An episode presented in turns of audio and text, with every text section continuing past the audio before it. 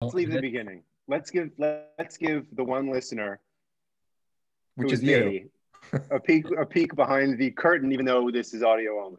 Wow. How do we feel about that?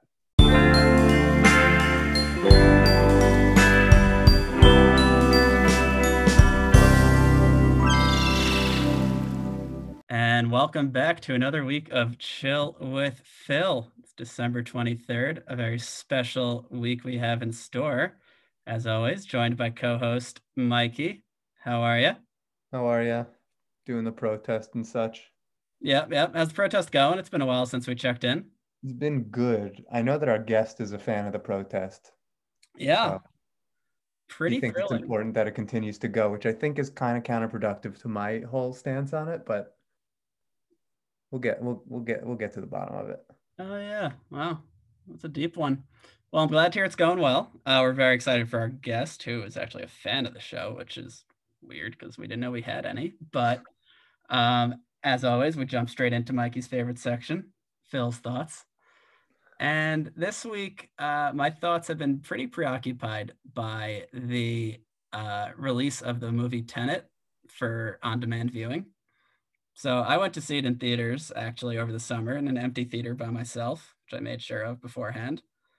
And I'm a uh, Nolan stan, you know, diehard. But I found myself, you know, about twenty minutes into the movie realizing I couldn't understand a goddamn word they were saying. And I'm in the theater and I'm alone and I'm not eating popcorn. And so after the movie, I discovered that everyone felt that way. And then found an article this week as people watched it at home and discovered you need subtitles on, that Nolan had got a call after his movie Interstellar from Guillermo del Toro, legit guy, telling him that the movie's inscrutable. And then Guillermo called him again after Bane and Dark Knight Rises and told him he couldn't understand a word he said.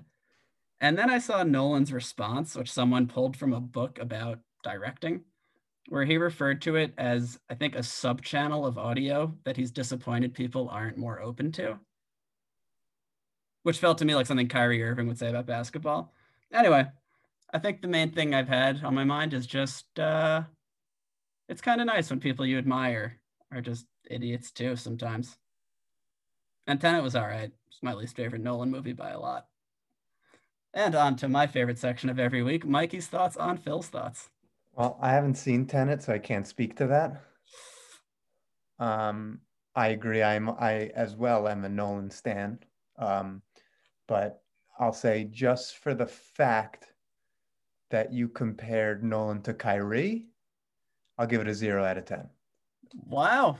All right. Well, Kyrie. That's pretty aggressive by you.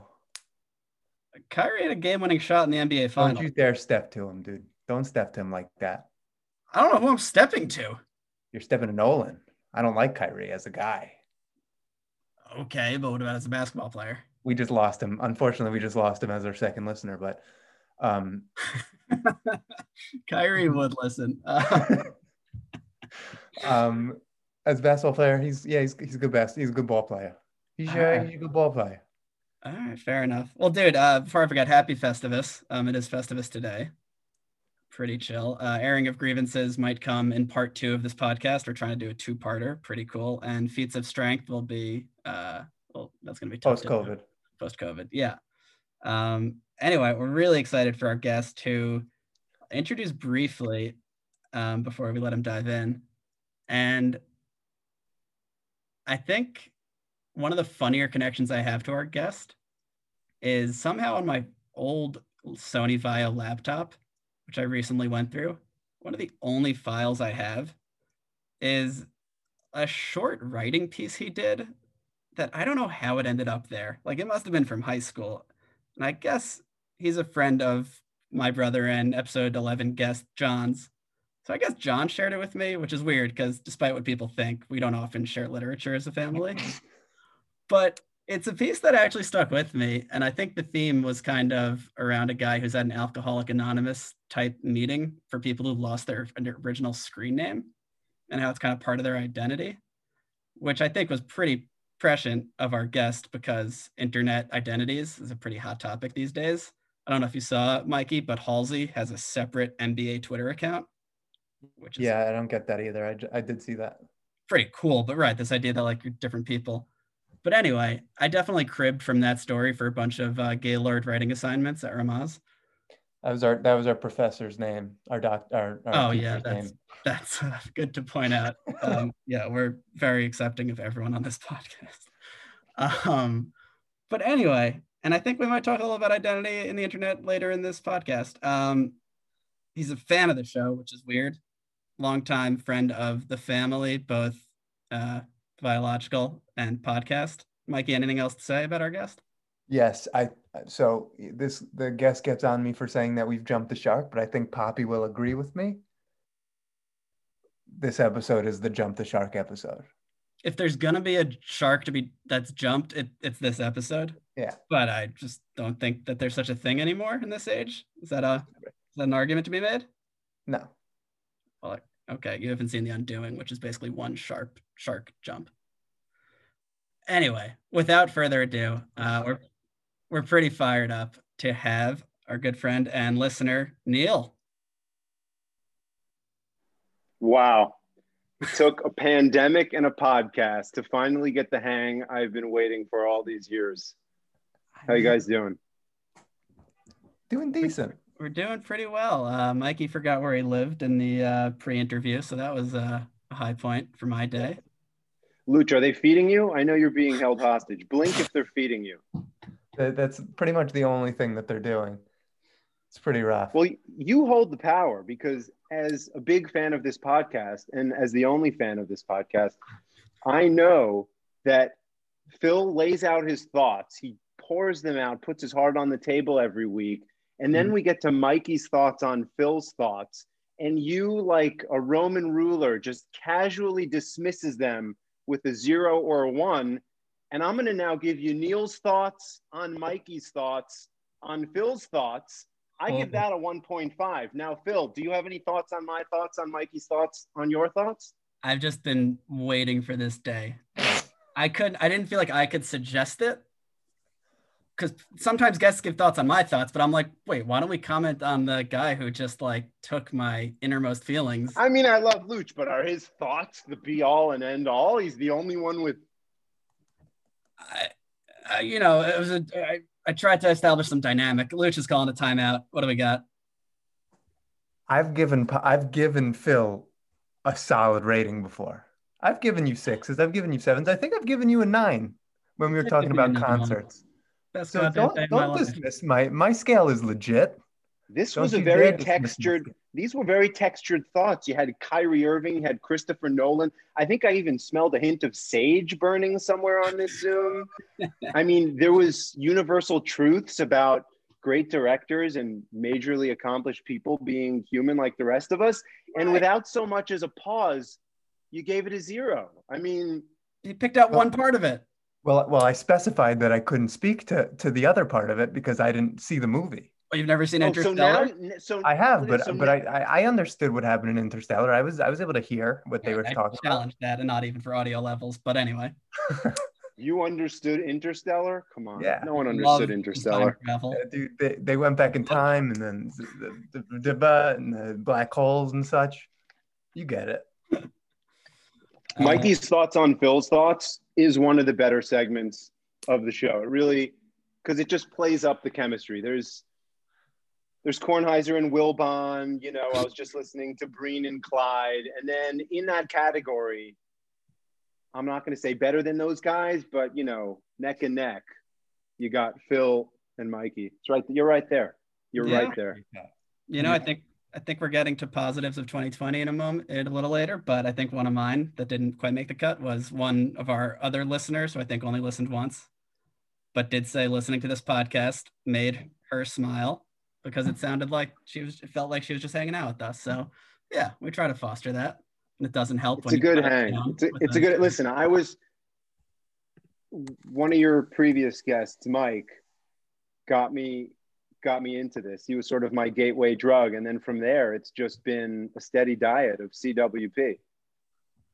And we we really do appreciate that. And you know, it's hard to keep in touch with people these days. I can't imagine we'd have really another reason to uh, hang out during COVID. So oh, it's pretty cool that a misguided prank ended up with this. But, and we're changing the format a little bit this week, so hopefully our other listeners, if they exist, can uh, handle it. But, you know, it's a year for change. But something, you know, from what I understand, there's a lot of young tech executives, business executives who listen to this show. Last I heard, that number was skyrocketing. It, it ebbs and flows, but yeah. Um, but some things don't change, and that is our opening question, which I'm pretty sure our guest is uh, prepared for, which is, uh, in your life up to this point, Neil, uh, what do you consider your proudest moment? We're shooting for second, obviously, because the C W P appearance yeah. takes that number one slot by far. Obviously. Let's go before today, I guess. Yeah. I can't say this was definitively my proudest moment, mm-hmm. but something I've done two out of the past three years, which I have been proud of, is riding in Bike for Chai, this two-day, one hundred eighty mile bike ride for charity, which ends at a camp for kids with cancer and other disabilities. And one hundred eighty miles is a lot, so you got to train for it over the course of a number of months, and you got to raise money for it. And that combination of training for something over a period of months, calling people to ask them to contribute, and then eventually crossing the finish line, that was something I was definitely proud of. Cool to be just a small part of a really, really worthwhile organization. That's right. Awesome. Where does it start?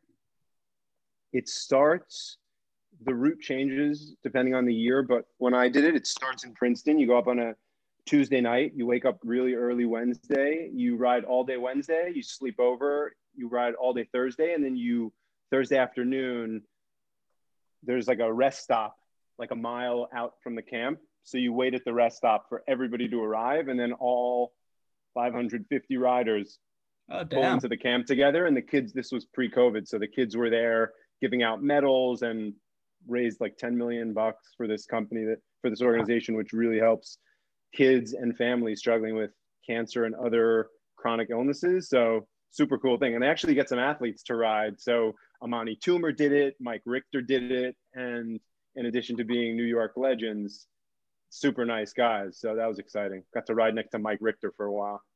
That's, That's awesome. And uh, and Mikey, just remind me, when Neil asked you for a donation, you said he could go to hell because why?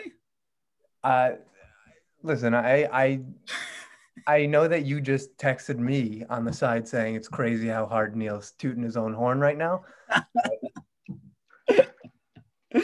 No, what, was, what, what I thought was sweet, you got there first. I was really it. sweet.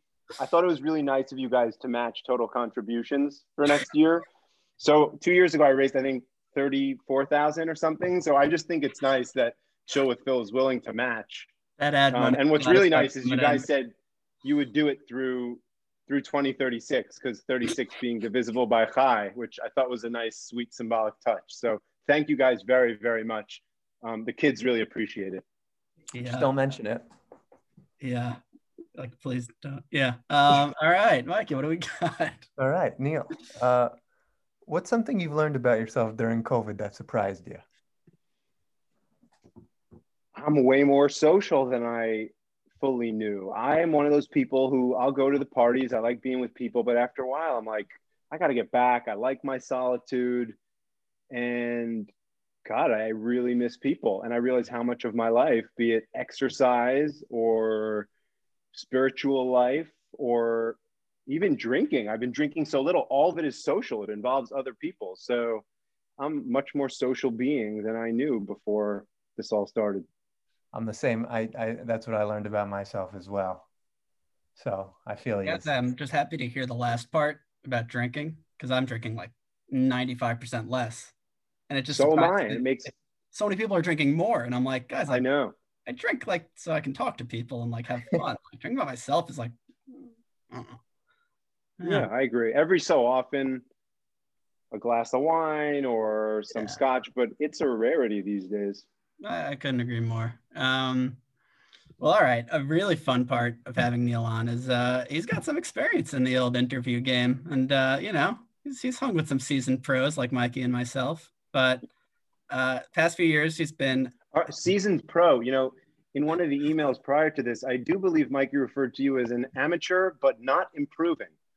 Is, are we just translating that for air as seasoned pro across the board? Yeah, it is pretty messed up that that's how you interpreted that. That that's how amateurish he is. He literally he couldn't even pick up on that. I, I mean, just, can we get a fact check here? Do you guys not have fact checkers? I just thought once you commit that much money to charitable causes, you get to call yourself a pro, but apparently that's not one of the perks. You know what? I know this is an apolitical podcast, but oh it seems like everyone's offering pardons today. We're going to pardon you for that one. Mikey, you down to pardon? I'll pardon. We'll pardon. I appreciate it. Um, I think the uh, the fans or fan would love to hear if you have a particular funny, crazy, surprising uh, story you had with a guest on uh, either of your previous experiences at uh, regarded talk shows. An experience with a guest. Here's one. This was at the show that I used to work at, where we would have really, really accomplished people from all walks of life. Actors, politicians, scientists, fashion designers, economists, all walks of life. And one day we were having on Howard Schultz, C E O of Starbucks, who had a new book on. And it wasn't a guest that I was researching or that I was producing, but we work in a small office, and a friend of mine who was producing the segment was busy, and the phone rang. I, we used to work in the Bloomberg building, and we were on the seventh floor, but all the guests would come to the sixth floor. That was sort of the main area where guests would be dropped off, and then you would come scoop your guest up and bring the guest wherever they needed to go. For us, that was on the fifth floor where we taped. And so the phone rings saying Howard Schultz has arrived incredibly early, like probably like three thirty for a five o'clock interview. And my friend is slammed, like finishing up his questions and his script for the actual show. So he goes, do you mind scooping up Howard Schultz? So I was like, yeah, I don't mind. Like, I know nothing about him other than that he's the C E O of Starbucks, but sure, I'll pick him up and I'll bring him to the green room. Pick up Howard Schultz. We start talking, and I'm like, so do you have, like, how old are your kids? Because he was asking me how old I was. And he said, oh, one's one's about your age. He actually, I said, is he into sports? He's like, yeah, he played ball at Occidental College. And I'm like, it sounds pretty cool.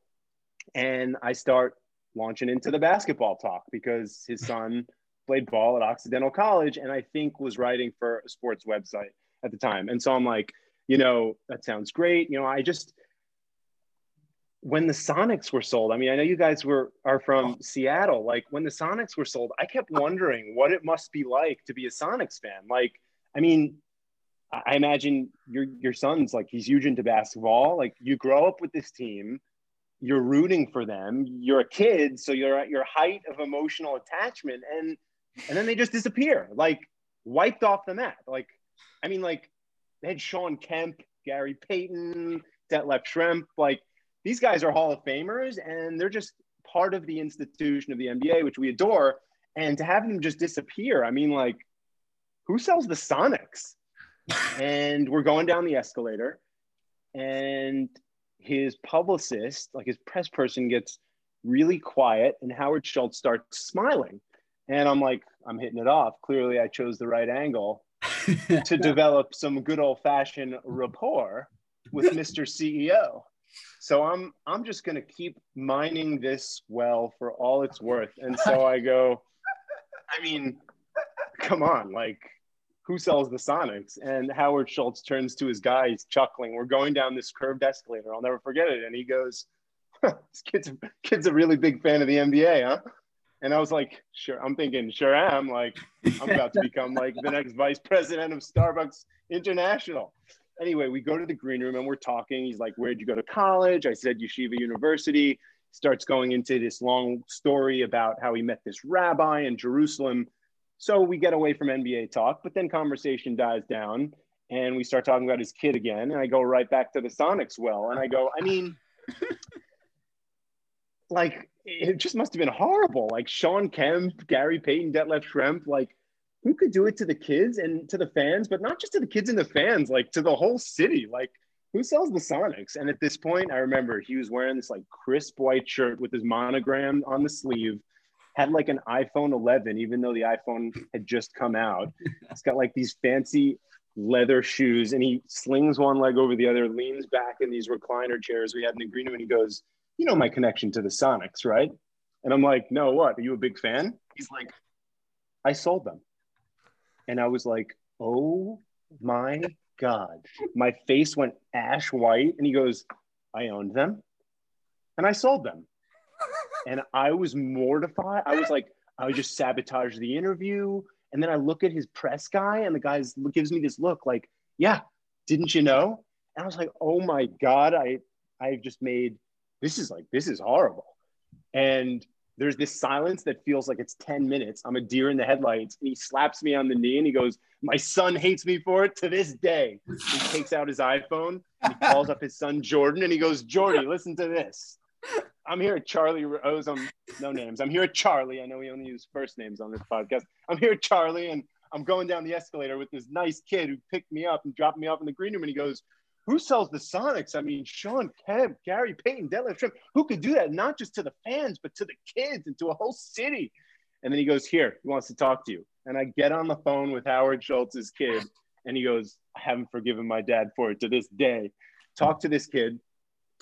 And Howard Schultz gives me his card and like asks for my email. And I'm living in Englewood at the time. And I get back to Englewood and I did not have a smartphone. And so I go on my computer, I check my Gmail, and there's an email from none other than Mister Howard Schultz saying, great to meet you. I want to introduce you to my kids. And I end up going on a date with his daughter, which lovely night out, nothing came of it, but she told me two things. First, two really funny things. She said, when she gets into an argument with her dad, her dad wrote a book, his first book was called Pour Your Heart Into It. And when she's arguing with her dad and she wants to get under his skin, she goes, yeah, you know what? Pour your heart into it, Howard. Just pour your heart into it. But when she really wants to piss him off and they're really going at it, she goes, yeah, whatever, Dad. Everyone knows America runs on Duncan. And that was my guest story. That was one of the more memorable ones from, you know, over the years. That's good old Howard Schultz. Incredible. Good, that's great, amazing dude. How have I never Who heard sells that the Sonics? Who Oops. sells the Sonics? The Sonics. And I who- like how his answer sounded like a modern day version of uh, There Will Be Blood, you know, instead of I drink your milkshake. I own them. I Thank them. God he was cool about it. Some other person could have been like, who is this putz? Get me out of here. I had nothing to do with it. All I knew was Starbucks. What the hell am I supposed to know? He owned the Sonics. By the way, why did he sell the Sonics? It was a great franchise. Huge mistake. I well, think he's publicly mistake. said he regrets it, but uh, it doesn't really do much for the city of Seattle. Great guy, though, and took it totally in stride and had a great sense of humor about it. And uh, that was, yeah, that was a fun, that was a fun experience with the guest. Could have gone, could have gone the other way. But, yeah, uh, he was, sure. he was a good guy. That's amazing by him. And really, thank God, not thank God, but good thing he didn't actually run for, you know, office, because then the story would have been totally off limits, you know, given our mandate. Yeah, so, it's true. Maybe we wouldn't mind if he did in the future with that kind of well, I think we should we should get it out of the way. Count, count those votes. Yeah, yeah, count all of them, okay? Every single goddamn one. We, we're sticking to that January fifth uh, Georgia runoffs, right? I just want to make sure. I think we're going. I think that's that goes along with the with the protest. By the okay. way, can we, and I know we're not political on this podcast, and I throw myself in the we because there really is just three of us. Sound guy Dan, who sleeps at the wheel a lot because, you know, Mike usually sounds like he's broadcasting from under a pillow. And John, one of the previous guests, was, I think, sanding his deck when he was on. So the audio is, the audio quality is non-existent for all intents and purposes. So there's really three of us. So I'm going to use the royal we here. There's yeah. the two hosts, and then there's then there's the one fan. But If I do think the ballots should be recounted, but can we also recount the number of listeners of this podcast? Because I think we might be in double digits and the numbers are off. I think there I, are bigger numbers than the world is aware of. Oh, I was with you till the end. I completely agree the number's off, but in the other direction. There needs to be a recount. We've gotten like twenty listeners the past couple episodes, and I don't know in what world that's possible. There were those ballots that were, which asked, do you listen or do you not? And they had those dimple chads. It seemed like a yes, but it couldn't be processed fully. So I'm going to hereby suggest a recount, because I think Chill with Phil, I think the numbers are better than we know. All right. You know what? I like the optimism. Mikey, let's fire up the paid marketing again. Okay. We're going to have to cut the donation a little bit, but I think end of the day. By the way, I thought it's a little odd that you guys haven't dropped your sponsorship um, from Pornhub. I mean, after the the recent news, I just think of all the sponsors, Pornhub, really? I mean, they they they let go of eight million videos. That's big time stuff. That's a company taking responsibility. You understand? Yeah. Oh, look who woke up from his protest.